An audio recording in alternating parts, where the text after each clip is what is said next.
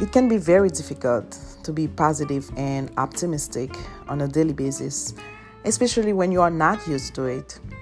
The actual situation can make us having a lot of doubt about ourselves, the future, lack of self-confidence, or can make us sick, having anxiety, depression, a lot of questions about life, existentialism.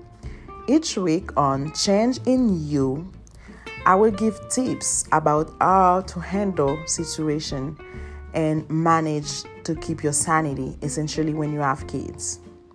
You can completely change things and make sure you get something positive out of any situation.